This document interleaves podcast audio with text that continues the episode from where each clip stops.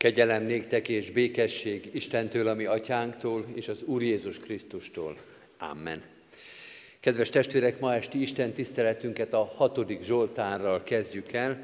A hatodik Zsoltár első négy verszakát énekeljük, fennállva az első verszakot, majd helyünket elfoglalva a második, harmadik és negyedik verszakokat. Uram, Te nagy haragodban, mely miatt vagyok búban, engemet ne fedj meg. Így kezdődik a hatodik Zsoltárunk.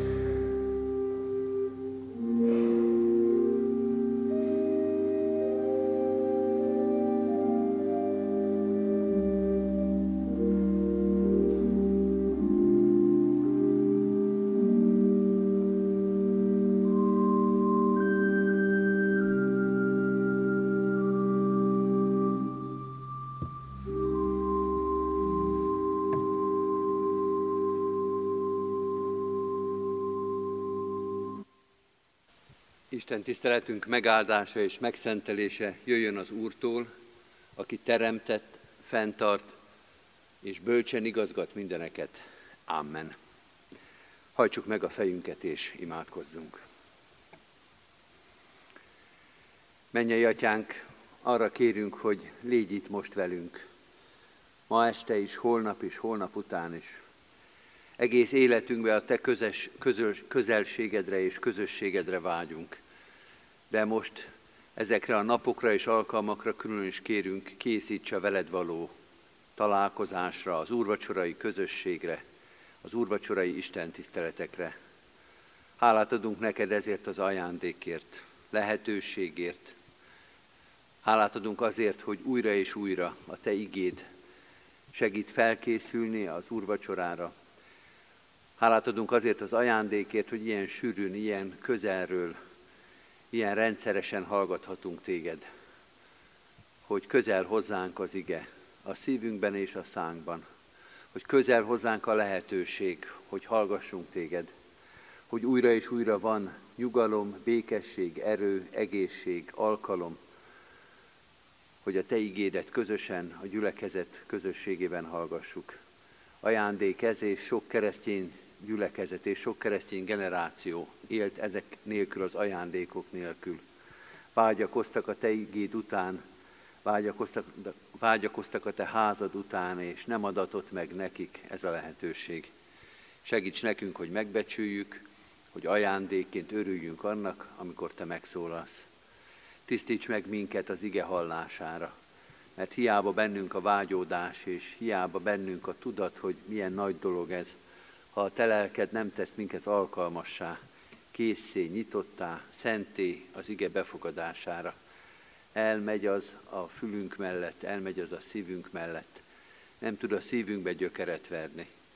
Ezért arra kérünk, mennyei atyánk, mint a jó gazda a földet, készíts, készíts elő minket az igével való találkozásra. Add, hogy az bejusson a szívünk közepébe, hogy megtalálja azokat a pontokat, azokat a helyzeteket, azokat a gondolatokat, döntéseket, amelyeknek ezáltal az ige által meg kell szentelődniük, amelyeknek meg kell változniuk, amelyeknek meg kell erősödniük, vagy aminek el kell tűnniük. Így kérünk, alakítsd az életünket napról napra, percről percre, igéről igére. Jöjj és szólj, és vezess és taníts bennünket, készíts az úrvacsorai áldott közösségre, a veled való közösségre. Amen. Kedves testvérek, Isten igéjét ezen a mai estén Mózes első könyvének a negyedik részéből fogom olvasni. Mózes első könyvének a negyedik részéből, az első verstől a hetedik versig Isten igéje így szól hozzánk. Ezután Ádám a feleségével Évával hált, aki teherbe esett, megszülte Káint, és ezt mondta, Fiút kaptam az Úrtól. Majd újból szült annak a testvérét Ábelt. Ábel jupásztor lett, Káin pedig földművelő. Egy idő múlva Káin áldozatot vitt az Úrnak a föld terméséből. Ábel is vitt elsőszülött bárányaiból, azok kövérjéből. Az Úr rátekintett Ábelre és áldozatára, de Káinra és áldozatára nem tekintett. Káin emiatt nagy haragra gerjedt, és lehorgasztotta a fejét. Ekkor azt kérdezte Káintól az Úr, miért gerjedtél haragra, és miért horgasztod le a fejed? Hiszen ha jól cselekszel, emelt fővel járhatsz. Ha pedig nem jól cselekszel, a bűn az ajtó előtt leselkedik, és rád vágyódik, de te uralkodjál rajta. Ezután ezt mondta Káin a testvérének, Ábelnek, menjünk ki a mezőre. Amikor a mezőn voltak, rátámadt Káin a testvérére, Ábelre, és meggyilkolta. Eddig Istennek írott igéje, foglaljuk el a helyünket.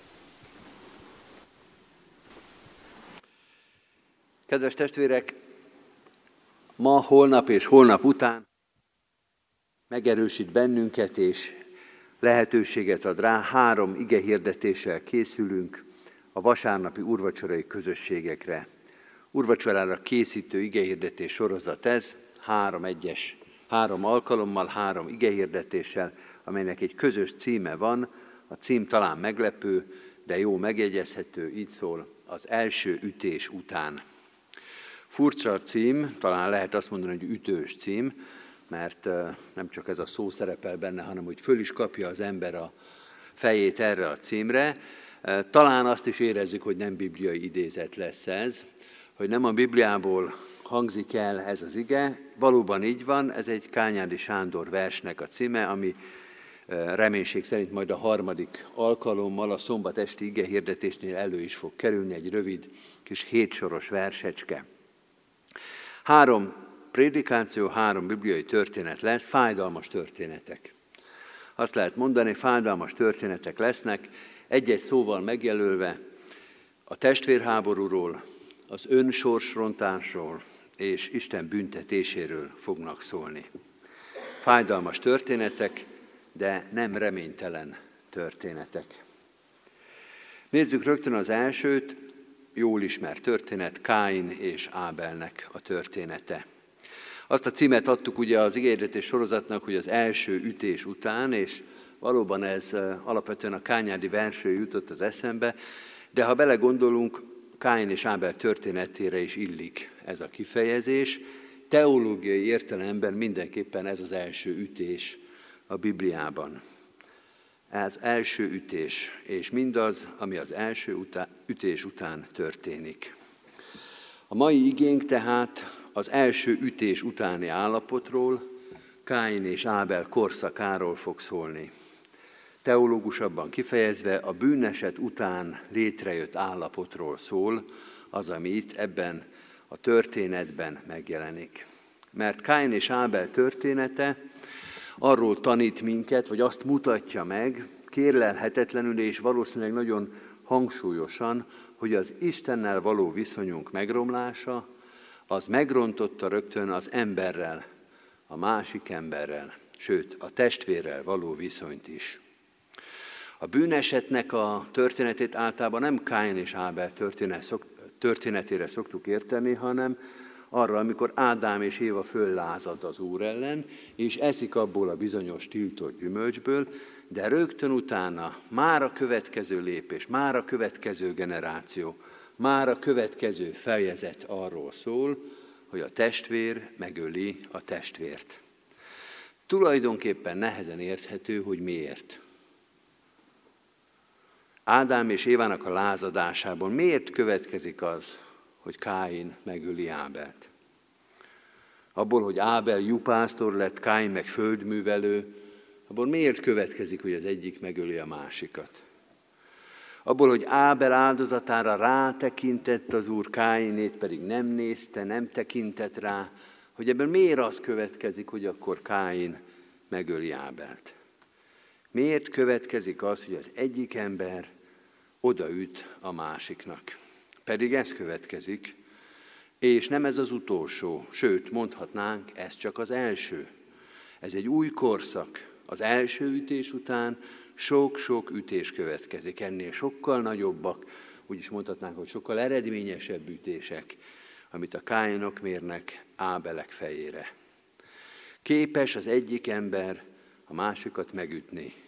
Gondolattal, szóval, cselekedettel és mulasztással, eszközzel és eszköz nélkül folyamatosan zuhognak az ütések. Tudunk ilyen példát mondani mi is?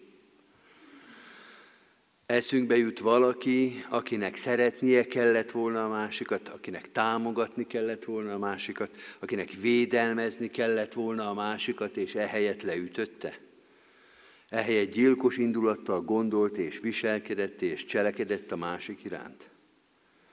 Kedves testvérek, mindaz, ami itt bele van sűrítve ennek a két testvérnek a történetében, ez egy korszakot jelöl, ahol ez lesz az alapviselkedésünk, ez lesz az újra és újra visszatérő botrány, hogy Káin megöli Ábelt.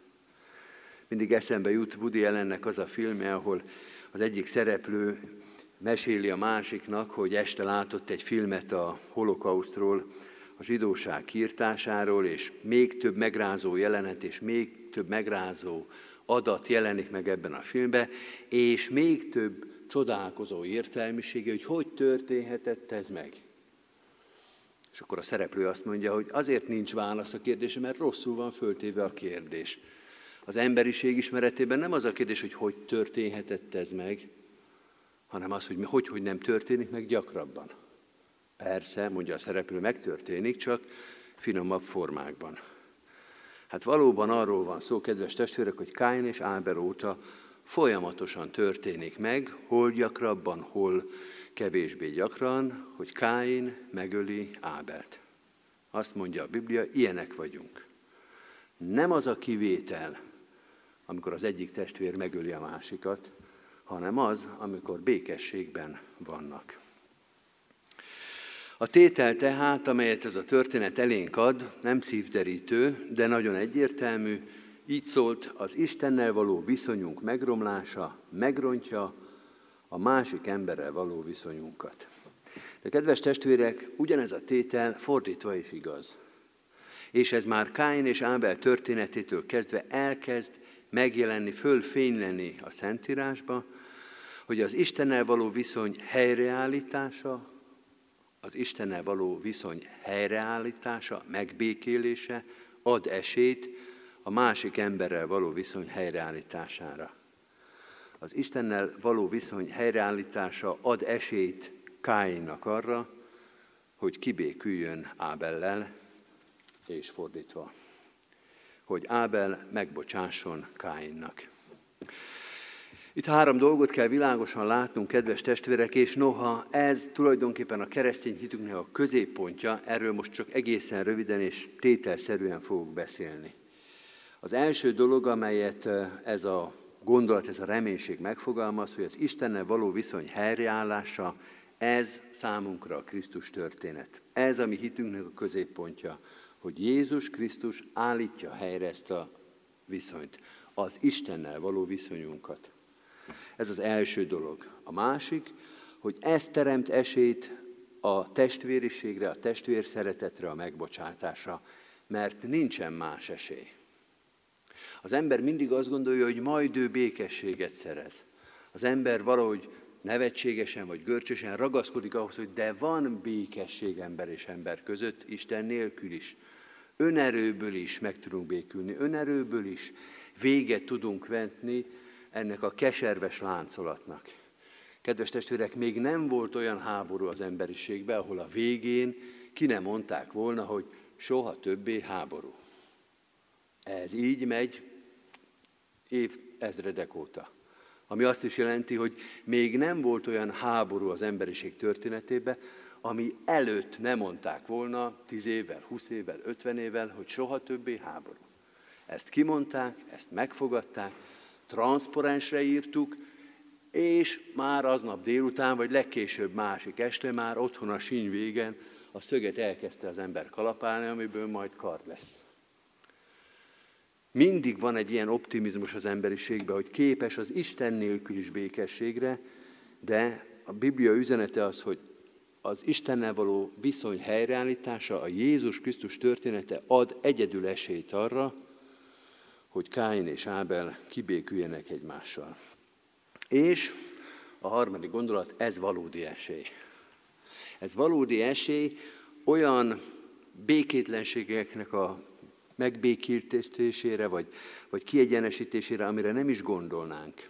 Két idézetet szeretnék hozni, az egyik talán a legismertebb, Ézsaiás könyvének a 11. részéből, ez a híres kép, akkor majd a farkas a bárányán lakik, a párduca gödőjével hever, a borjú az oroszlán, borjú, az oroszlán és a hízott marha együtt lesznek, és egy kisfiú terelgeti őket. A tehén a medvével legel, kölykeik együtt heverésznek, az oroszlán pedig szalmát teszik, mint a marha. A csecsemő a viperajuknál játszadozik, és az alig elválasztott gyermek mérges kígyó üregébe dugja a kezét. Nem árt, és nem pusztít szent hegyemen senki, betölti a földet az Úr ismerete, ahogyan a tenger borítja, a tengert víz borítja. Azon a napon isai gyökeréhez fognak járulni a nemzetek, mert ő lesz az ászlója a népeknek, és székhelye dicsőséges lesz. És ugyanerre rímel Máté 8.11-ben Jézusnak, szintén ez az eszkatológikus képe, Sokan eljönnek napkeletről és napnyugatról, és asztalhoz telepednek Ábrahámmal, Izsákkal és Jákobbal a mennyek országában. Kedves testvérek, mind a két kép azt mondja, hogy még ahol teljesen reménytelennek látszik a békesség, ahol kibékíthetetlen, természetből adódó, elfogadott, mindenki számára normálisnak tekintett szembenállások vannak, a ragadozó állat és a préda állat, ahol mindenki azt gondolja, hogy hát természetes, hogy ebből vér fog folyni, még ott is békesség lesz.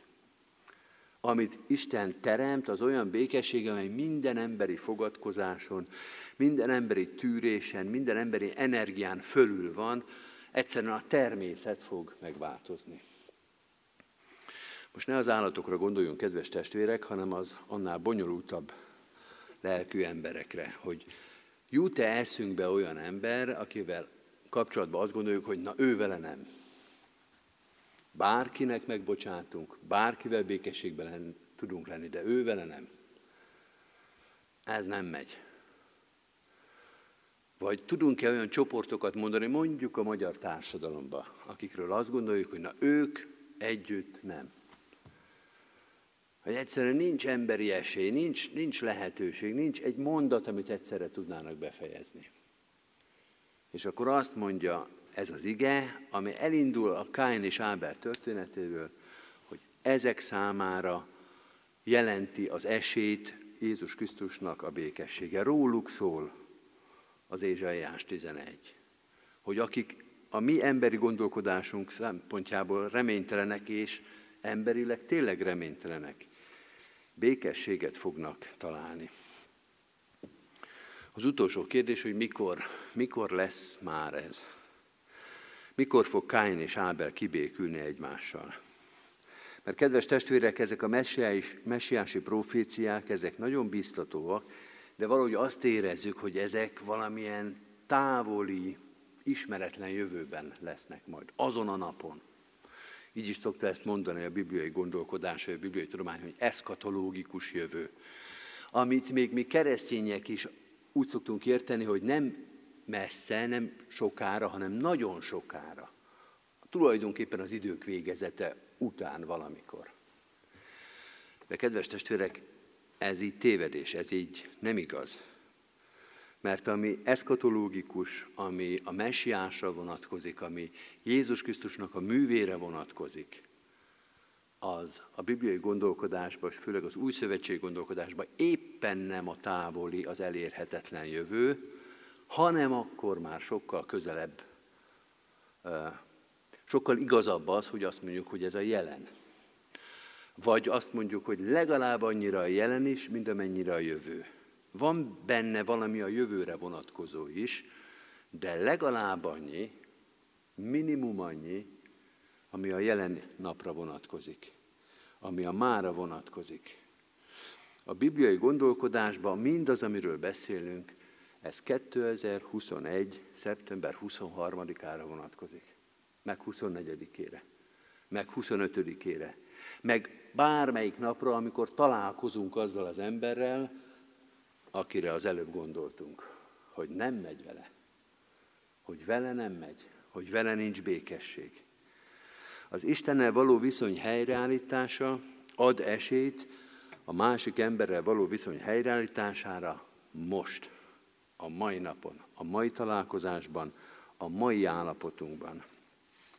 Ez a helyreállítás, ez a békesség, mondja Káin és Ábel története, ez már ma a tied. Akár Káin vagy, akár Ábel vagy, akár ennek a valamilyen furcsa keveréke. Kedves testvérek, nagy biztatás ez. Nagy biztatás ez, mert azt mondja, hogy Jézus Krisztus óta nem kell Káinnak leütni Ábelt. Nem kell Ábelen leverni mindazt, ami fáj. Nem kell Ábelen megtorolni azt, amit mi elszenvedtünk. Nem kell ő neki szenvednie azért, ami velünk történt. Jézus Krisztus óta új törvény van, új esély van. Jézus Krisztus nem azt mondja, hogy üsd le a másikat, ezt az egészet el kellene felejteni, hanem azt mondja, hogy ülj ugyanahoz az asztalhoz. Egy asztalnál Káin és Ábel. És akár mennyire is szájbarágós ez, kedves testvérek, egy kicsit talán túl egyszerűsítő, ez pont az az asztal, amit vasárnap majd meg fogunk teríteni. Hogy az ugyanarról szól, egy asztalhoz leültetni a tanítványokat, a keresztényeket, az embereket, egy asztalban, egy közösséget létrehozni, ez Jézus Krisztusnak a váltság műve, ez az ő békessége, és itt kap esélyt Káin arra, hogy Ábellel másképpen viselkedjen, mint Jézus Krisztus előtt. Úgyhogy ez a történet, ez a régi, archetipikus történet, amikor Káin mindig és újra és újra leüti a testvérét Ábelt, a megterített úrasztalánál veszíti el az erejét. És azt mondja, amióta Krisztus nekünk asztal terített, azóta Káinnak és Ábelnek új esélye van. Adja a kegyelem Istene, hogy a saját életünkben, a saját helyzetünkben, a mi megterített asztalunknál is ezt a békességet, ezt az esélyt, ezt a biztatást komolyan tudjuk venni. Amen. Helyünkön maradva hajtsuk meg a fejünket és imádkozzunk.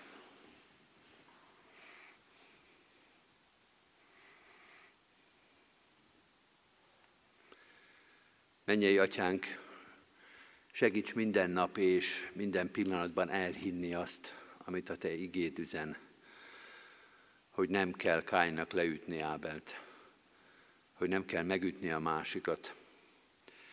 Sőt, azért teremtettél minket, hogy békességben és szeretetben éljünk, hogy a testvér segítse a testvért, hogy a testvér oltalmazza a testvért, hogy a testvér szeresse a testvérét. Bocsáss meg, hogy annyiszor hoztunk szégyent erre a teremtési rendre.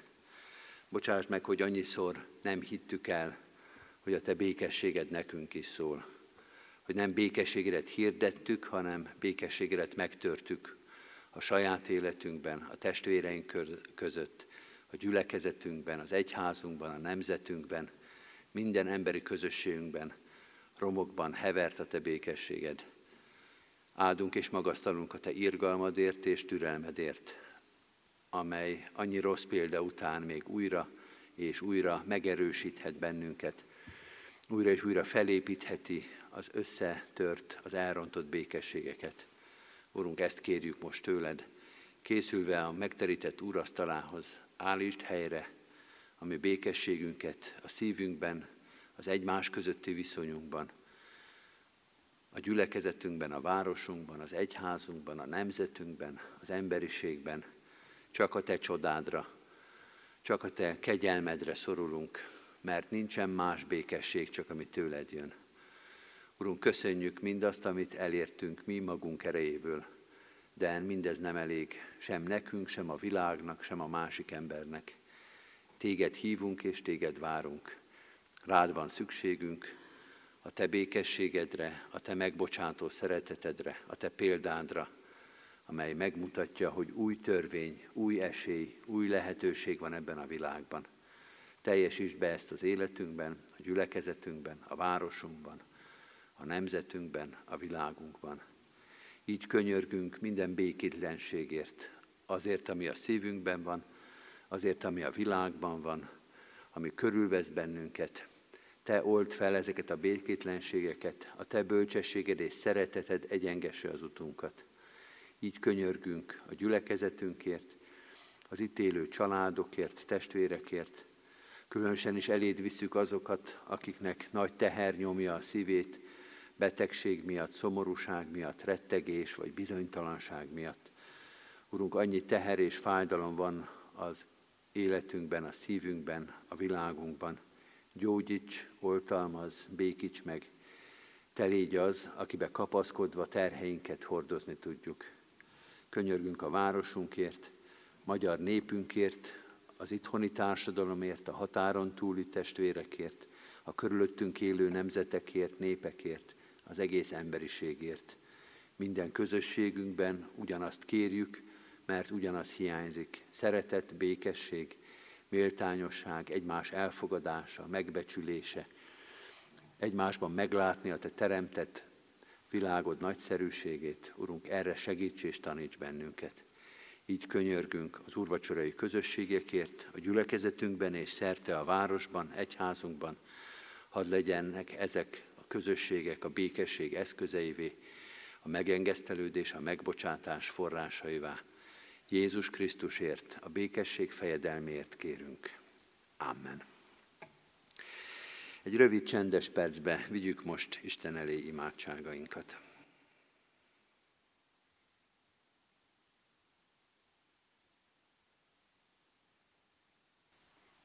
Amen. Az Úrtól tanult imádságot fennállva és együtt mondjuk el. Mi atyánk, aki a mennyekben vagy, szenteltessék meg a te neved. Jöjjön el a te országod, legyen meg a te akaratod, amint a mennyben, úgy a földön is.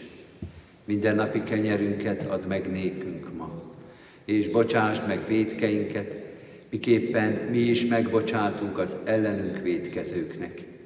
És ne vigy minket kísértésbe, de szabadíts meg a gonosztól, mert tiéd az ország, a hatalom és a dicsőség mindörökké.